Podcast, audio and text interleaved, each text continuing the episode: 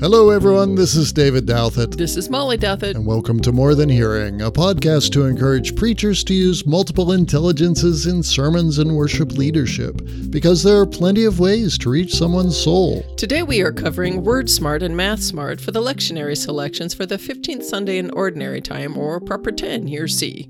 It's a classic parable of neighborliness this week in Luke's Gospel. Paul opens his letter to the Colossians with prayers for wisdom and strength. The Lord says the Torah is near at hand in Deuteronomy. And a psalm. Don't leave your sermon beaten and left for dead on the side of the road. Join us for illustrations and special effects.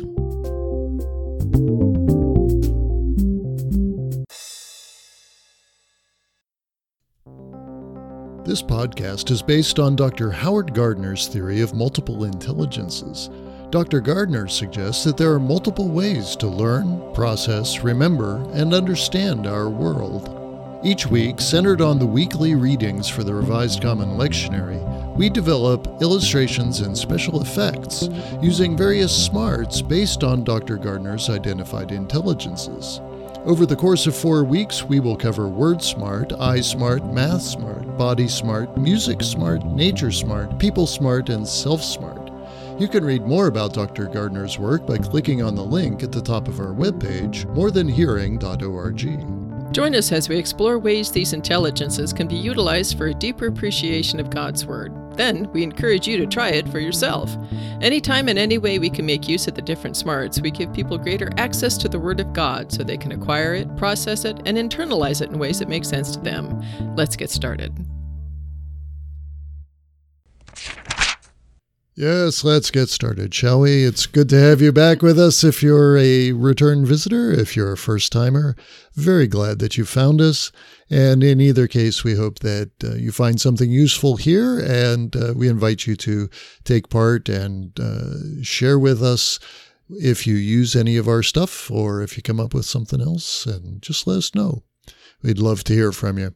So, uh, a couple things to let you know here. First of all, is that we're going on vacation for a couple of weeks. So, we're going to be doing some encore presentations for the next uh, two weeks, At anyway. Least 2 mm-hmm. Which at least means that they'll probably get posted early in the week.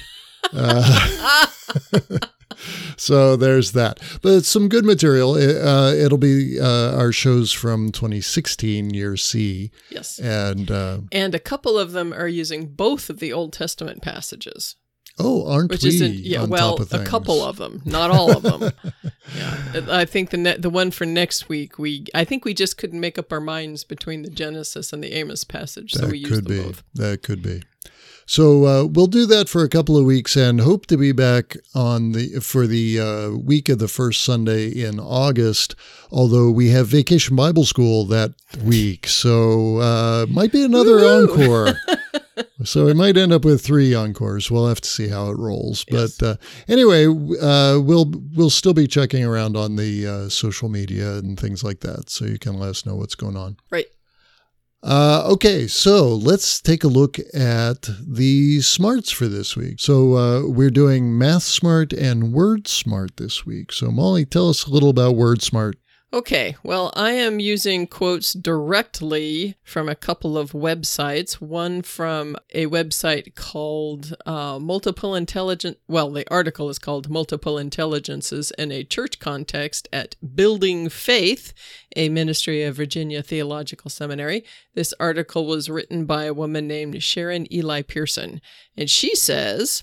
The verbal linguistic or word smart person is someone who likes to learn new vocabulary, play with words, read and write. We can read Bible stories to them, invite them to read the Bible on their own, introduce a concordance to them when they are ready, offer word puzzles and games using words from worship and scripture. This is in a Christian education context and is speaking mostly to- about children and how to engage the word smart children.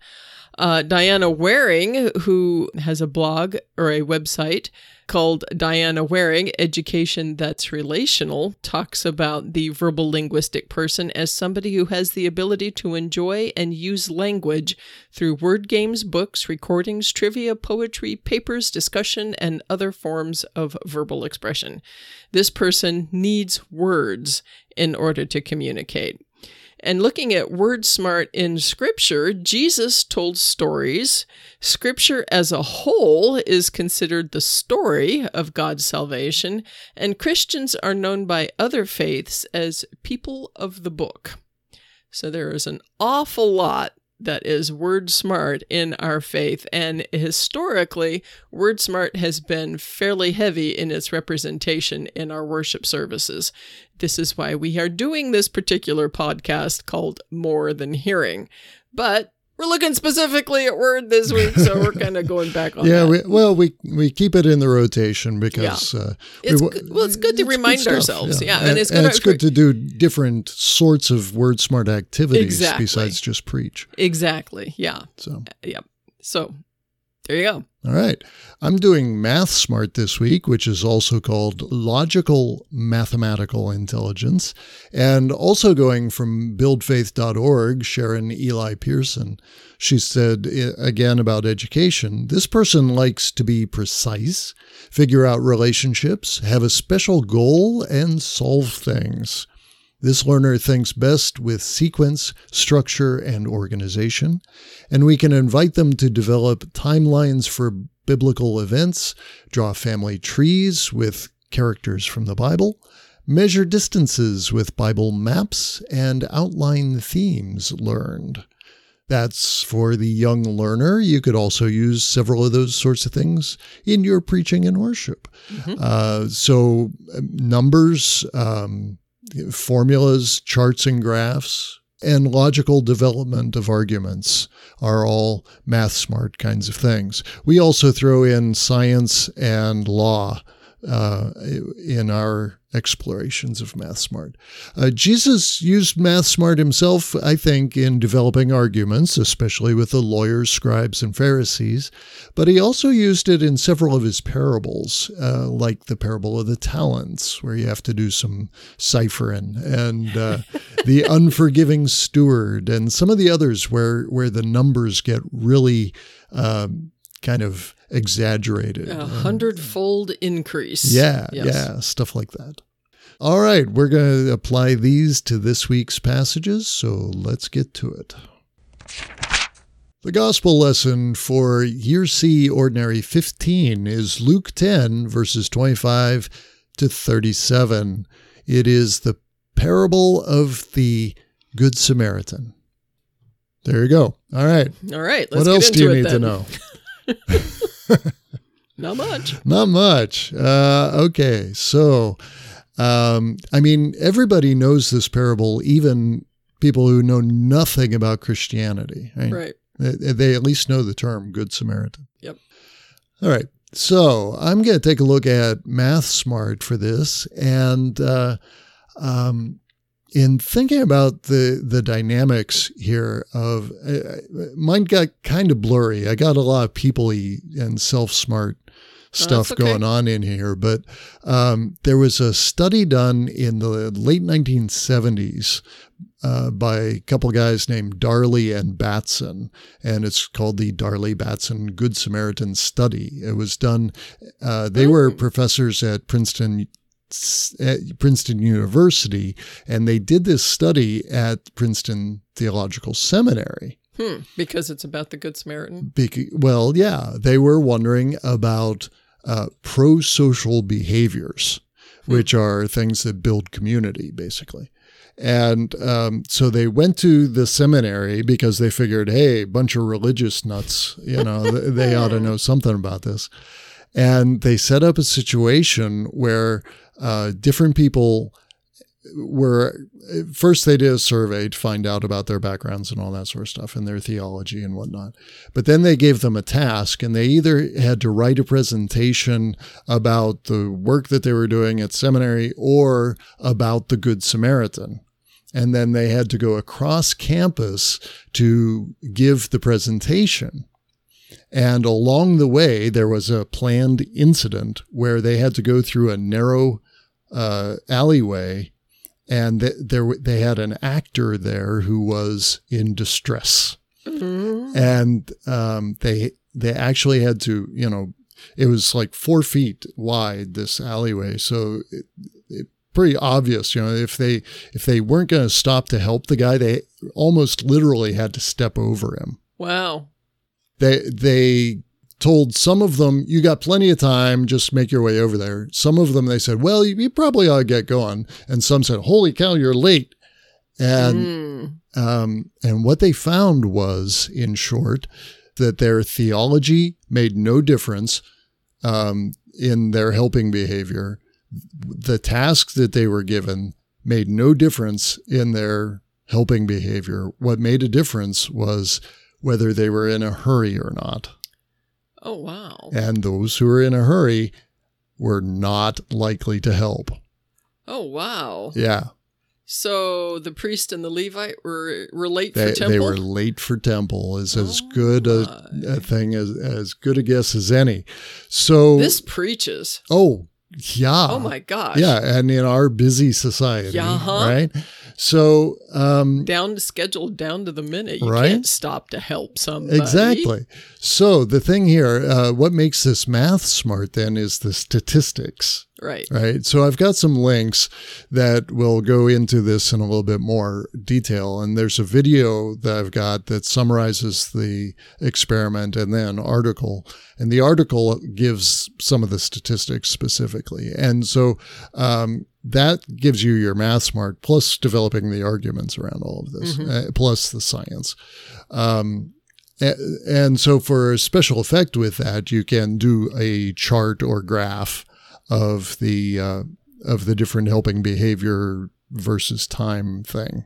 Right. And I've got an example of that on my worksheet, which you can find at morethanhearing.org. So, all right. Well, that's wow. Uh, so that's a big thing. Then I found a few other articles about that same sort of pro social behavior in, in crisis situations. So um, I, I've got links to an article at Aeon, A-E-O-N dot com about the bystander effect. Mhm. And uh, that's a really interesting article. I, I'd really commend that to you. Uh, it's by Melanie McGrath. And uh, she was actually a victim of assault on a public street. And so she has some context for um, for all of this. And it's really a good article. Um, so take a look at that. And then uh, th- I also have something that's uh, uh, exploring Jewish law about neighbors. And so I've got a few links there for some websites that explore that. Um, and, it, you know, it seems like to me that lawyers and engineers like to have clear guidelines and rules for all the contingencies, right? And so Yep. maybe the lawyer in this story just wanted to know what the rule was. You know, they had a Right, rule for how right. far you could walk on the Sabbath. How close does my neighbor live? Right. Right. So that's what he wanted. He wanted to check the box. And, you know, Jesus, Jesus, is like, nope. Nah, that's not how this works. Right? Nope. That's not how any of this works. um, so, a couple really good articles, I think, about the uh, neighborliness from a Jewish perspective and arguing how to understand the, the statement of the law love your neighbor as yourself. That was really cool, too, and, and very uh, math smart there. So, okay. Lots of stuff. Uh, don't worry, I don't have anything else for any of the passages, but Really? no, I do. But Oh. it, it shouldn't take me nearly so long. Oh, okay. Okay. Well, that's all right because I don't have that much for word smart for Okay, this. right. Ironically enough. so uh, maybe here's an illust. I've got two options for an il- for an illust. Well, no, really one option for an illustration. Uh, what comes to mind with the words "Good Samaritan"? Uh, is it a parable or a hospital Mm, mhm. or a law? Or a There is a Good Samaritan law. yeah. Yeah, or the person. Yeah. Uh, so before you read the text, ask your congregation to help you tell the story. I mean, just say Mm. it's this is the story of a good Samaritan. Let's tell this and then have people tell it. Don't correct any mistakes. Don't elaborate on any details. See how well you all quote know the story before you read it.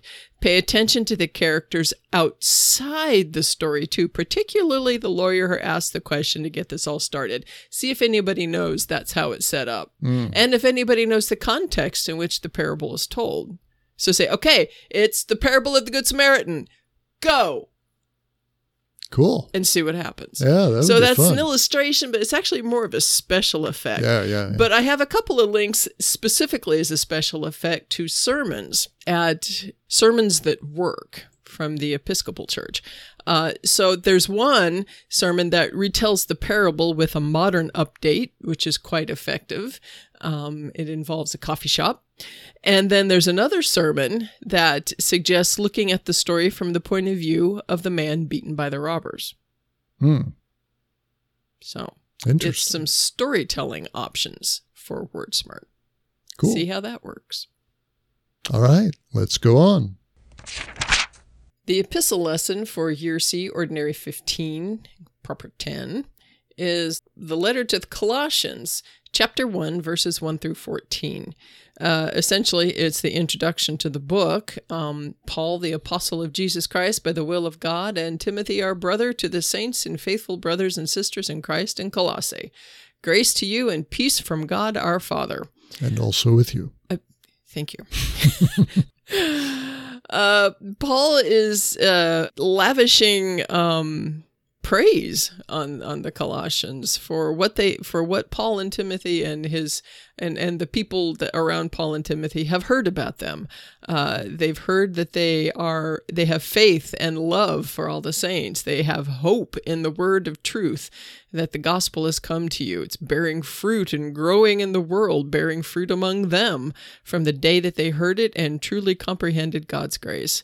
And since they have heard this about the Colossians, they have not ceased praying for them and asking they be filled with knowledge of God's will and all spiritual wisdom and understanding, so that they may lead lives worthy to the Lord, fully pleasing and on to that point. So anyway, it's pretty much the introduction, and it's uh, it's a good one. It really kind of grabs your attention. Um, but what grabbed my attention as far as word smart in this is in verses four, five, six, and nine. Some version of the Greek word akuo is her is used. Uh, if you look at it in Greek, there are different uh, prefixes and suffixes on it hmm and used in different tenses and, and forms. But it's all the base, the word, the Greek word akuo, which means I hear or I listen. hmm So, for an illustration, spend some time differentiating between those two words. For instance, when we hear, we receive, we receive sound waves in our ears. The process is, you know, a little more complex than that, but essentially it's a physical sensation from outside stimuli. You hear something. Did you hear hmm. that? There you go. I did. But when we listen, we engage more of our being, make cock our heads to the center and center our ears to try to center it on the sound to gather more information. We may breathe differently, maybe a little quieter, and maybe refocus our eyes. Maybe we kind of look up or we look. You sort of need the visual there just to see what I was doing. Uh, we definitely engage our inner thought processes to scan for information as to whether we have heard that sound before or if it's new.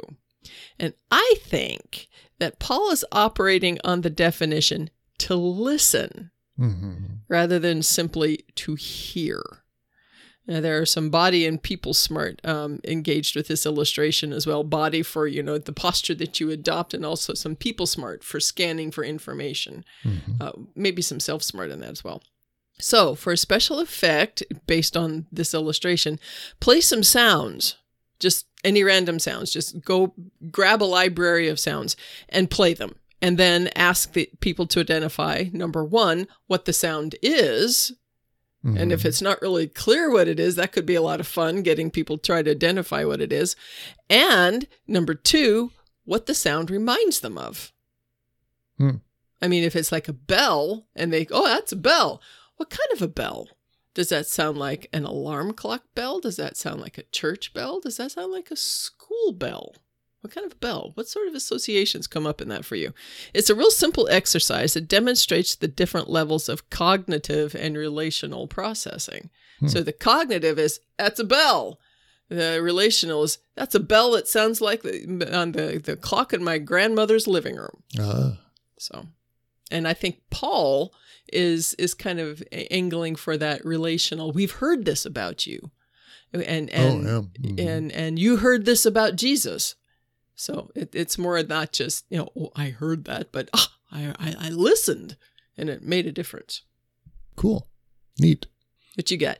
For Math Smart, I was thinking about this, and the the, uh, the sh- this was hard to to put into math at first, but what I came up with was that Paul's description of the radical shift in understanding life, the universe, and everything that happens from hearing, listening to the gospel, comprehending the gospel in verses five and six and on. Um, it could be compared to the shift in mathematics with the invention of zero.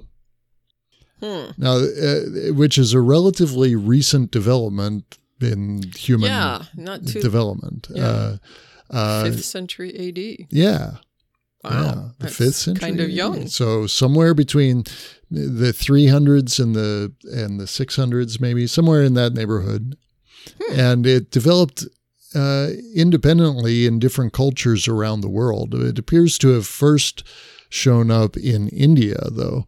And uh, the thing about zero is, first you need it as a placeholder Mhm. w- when you start delineating the different columns of numbers Right. right? Um, so you can't do, for example, the number 1068 if you don't have a zero, Right. or it's more it- challenging. Right. Because if you write it down, it'd be 168. Right. Which is really difficult to uh, to teach children sometimes. Yes. Yes. Yeah. So, uh, so it's not maybe a native concept, Hmm. zero, and uh, the other things are. Mhm. So, um, so having that as a placekeeper, but then also being a mathematical concept, being a number of itself. A number of nothing. Yeah. And and that changed everything about understanding mathematics. And I won't go into it here because I probably don't understand it well enough to go into it here, but it made possible um, all manner of different developments. Uh, and the article that I've got linked to here says that it allows us to perform calculus, to do complicated equations, and to have invented computers. Wow. So you would not be listening to this podcast If, if it weren't for the if it weren't for zeros. wow. So that radical shift made possible a whole new development of science and and uh, mathematics for human beings, and Just like the crucifixion and resurrection. just like the gospel. Ha. Yeah. Cool. Yeah. I like that. That that preaches too. All right, let's go on. The psalm for year C, ordinary 15, is Psalm 25, verses 1 through 10. This psalm starts off uh, imploring God not to let the psalmist be put to shame by, by enemies, but instead put them to shame, because shame on them. Um, Neener, neener. Help, help me to know your paths, Lord, and lead me in truth. Uh, and by the way, don't remember any of my sins, please, especially from my youth. And uh, there's some people smart in that one. uh, yeah, I think probably so. Um, so uh, good and upright is the Lord. The Lord leads the humble in what is right, and all the paths of the Lord are steadfast love and faithfulness. So it's just like that. okay. Uh, okay, so I'm doing Math Smart for this and didn't really come up with a whole lot, but let's hear what you have, Dave. Okay. In particular, looking at verse 7 Do not remember the sins of my youth or my transgressions, and according to your steadfast love, remember me for your goodness' sake, O Lord. Trying to think of that in Math Smart terms, it's like the MC button on a calculator. Uh, you remember calculators, right? Yes. So, yes, I do. uh, I even have one on my computer. well, well, of course, yeah. They're on the computer now or on your phone, but we used to actually have calculators by themselves. the the height of technology, some of them, right? Ooh. And uh, you know, the the most simple were four things, plus minus. They were adding machines. Yeah, basically. Mhm.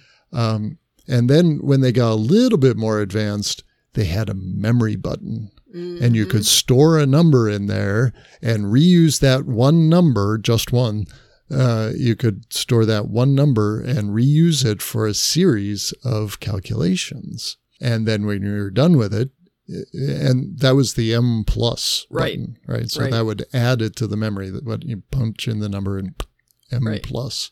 And then when you're done with it, you hit MC, which is Right. memory clear, and it's gone.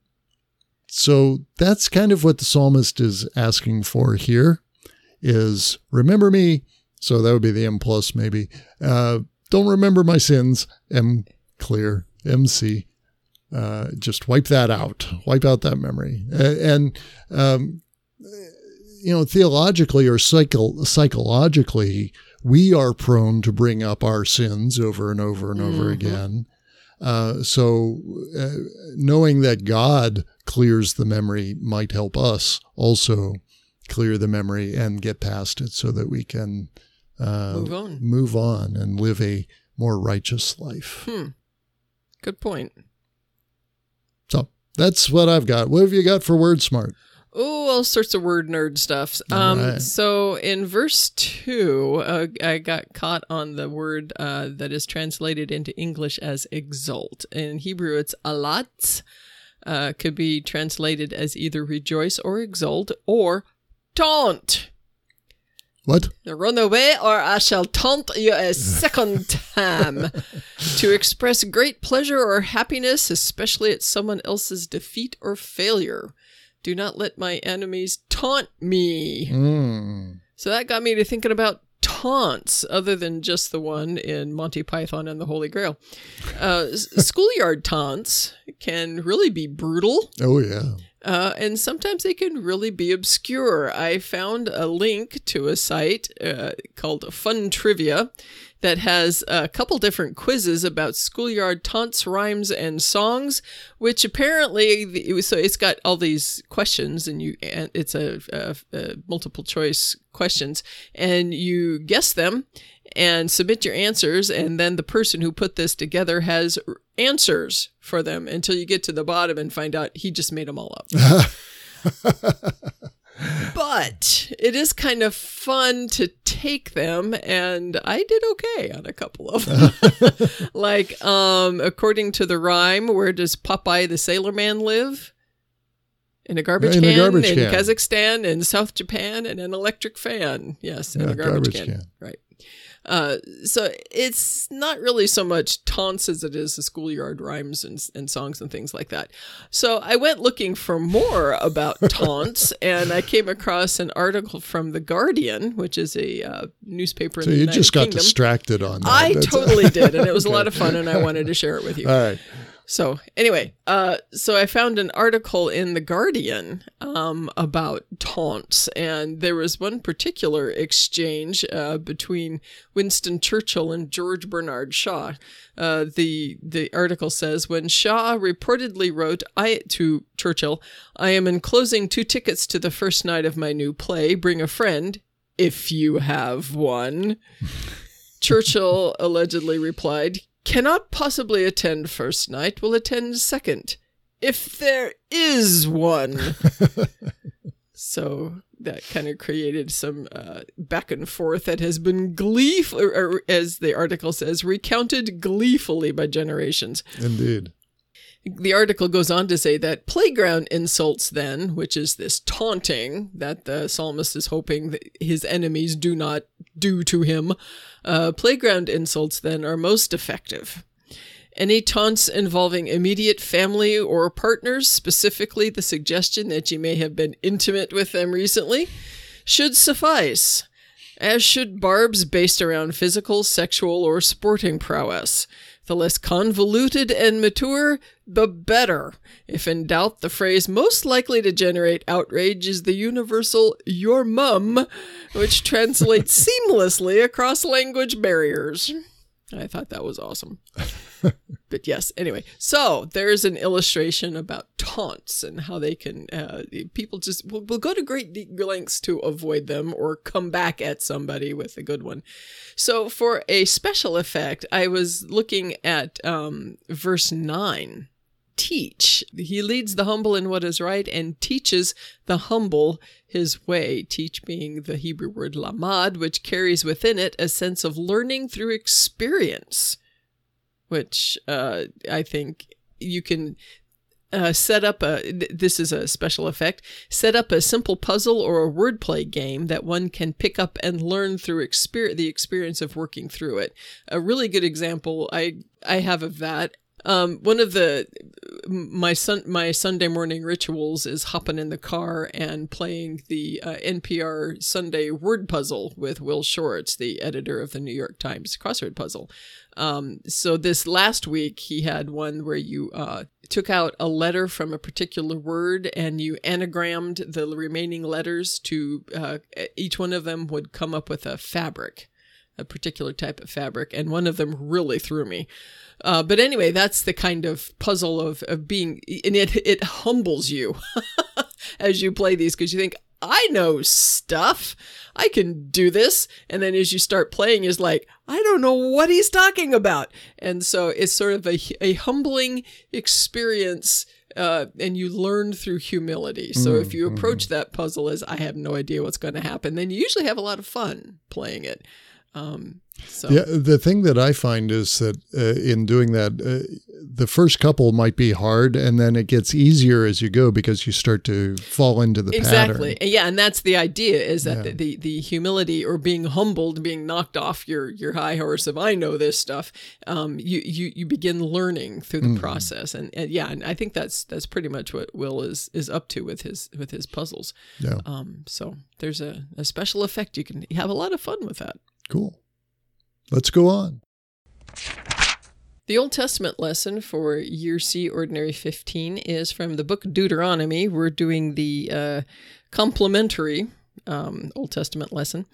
Deuteronomy chapter 30, verses 9 through 14. It really ought to be 9b, I think, because it just sort of makes more sense to start at For the Lord will again take delight in prospering you, as opposed to the where it starts at the beginning of verse 9. But anyway, um, the Lord will again take delight in prospering you, just as he delighted in prospering your ancestors when you obey the Lord your God by observing his commandments and decrees that are written in the book of the law. And that's where I stopped. Because, hey, words written in the book of the law. Well, I did go on, but um, it's about the commandments. The commands, uh, they're not too hard for you, they're not too far away. Uh, as a matter of fact, this particular um, uh, reading ends at verse 14 No, the word is very near to you. It is in your mouth and your heart for you to observe.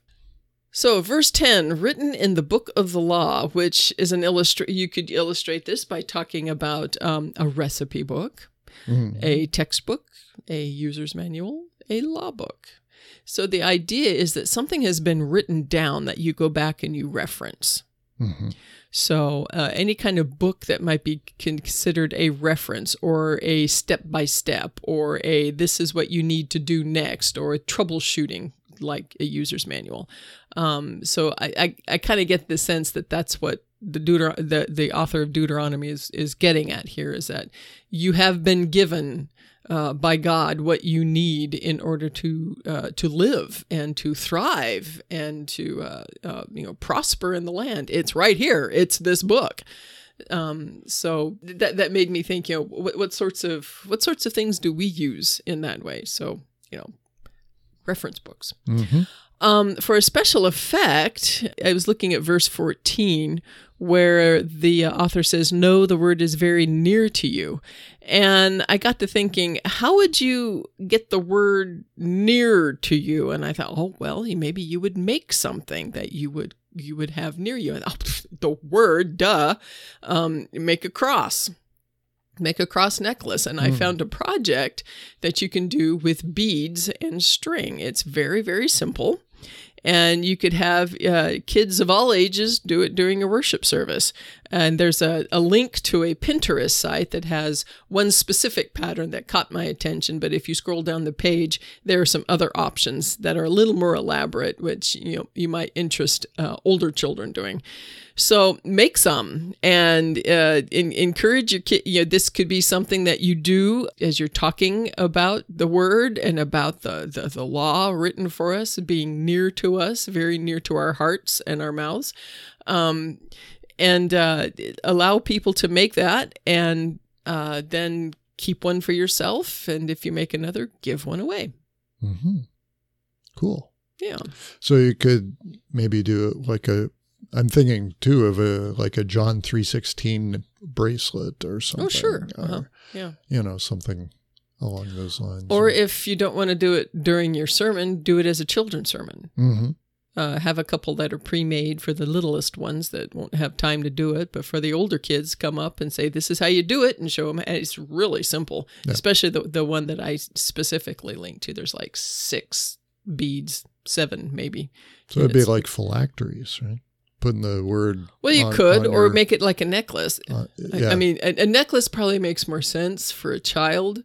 Oh, well, yeah, but I mean, it's a similar principle. Yeah, yeah, yeah. You're binding the word onto right, your body. right, right, right, right. So, yeah. All right, cool. Uh, for Math Smart, the, the Lord is trying to say here the law is, it's really close. It's here. It, there's nothing you have to do. Here it is, right? So the law is not a puzzle that you have to figure out. You know, and that got me thinking about the uh, a video that we saw on America's Funniest Videos last week. Uh, uh, a dad who was flummoxed when when his daughter was asking him a, a riddle, which was Stacy's mother had four daughters. The first was April, the second was May, the third was June. What was the name of the fourth daughter? Oh yeah, he had a hard time. He he one. just couldn't get it. He had no idea, and and that was that was the video, and they never actually gave the answer. Um, Well, I, they I guess did. I guess they did. They- well, Uh, it's just they kept repeating the question yeah. over and over and emphasizing some words, and he was just like, "What? I don't. I I don't get it. November. No, no, listen listen to the no. I'm done, and that was it. That was the end of the video. Right. So uh, it's not that. It's nothing you have to figure out. Okay. It's right there. It's right there. It's, it's straightforward. close to you. Like, okay, spoiler alert. If you don't want to know the answer, then skip ahead 10 seconds here. A mother had four daughters April, May, June, and Stacy. spoiler alert. Oh, Stacy's oh. mom has got it going Yeah, on. no, I, Yeah. yeah. Similarly, uh, the law doesn't require higher math that you have to figure out. There are no integrals here. There's no calculus going There's no on. zero. There's there's no differential equations, right? It's no trigonometry or geometry. It's just straightforward addition and subtraction. So it's right here. It's that's all you have to do is count the numbers, you know. And so um, that would be another mathematical example of of how this is supposed to work. It's it's not that hard, people. It's right here. that's it. That's all there is. It's right here. So do it. Well, that's our podcast for today. Please ask questions or leave us a comment on our website, www.morethanhearing.org, or facebook.com slash morethanhearing, or tweet us at morethanhearing, or email us at connect at morethanhearing.org. If you tried any of these suggestions, or maybe got an idea you like better than ours, please let us know what you did and how it went. We'd love to hear how using this theory has made a difference in your preaching and worship. Remember to check out the show notes, worksheets, links, and resources at our website. They go hand in glove with the podcast and give you lots more material to work with. Don't forget to subscribe using the links on the website for iTunes, Google Play, Android, or good old RSS. Or point your podcatching software at morethanhearing.org slash feed slash podcast. Help others find us more easily by writing a review at the iTunes Store. And, of course, you can share the show with your friends and colleagues. We'll be back with another episode next week. In the meantime, Stay subscribed. and be smart.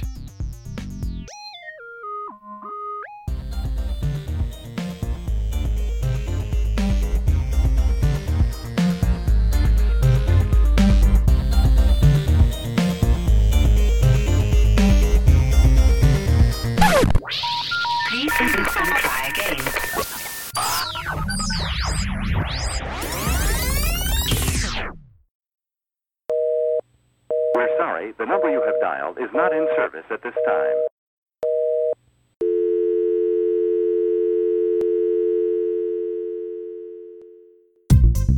This is a Whippet Good production. There's something wrong with this microphone. and also with you.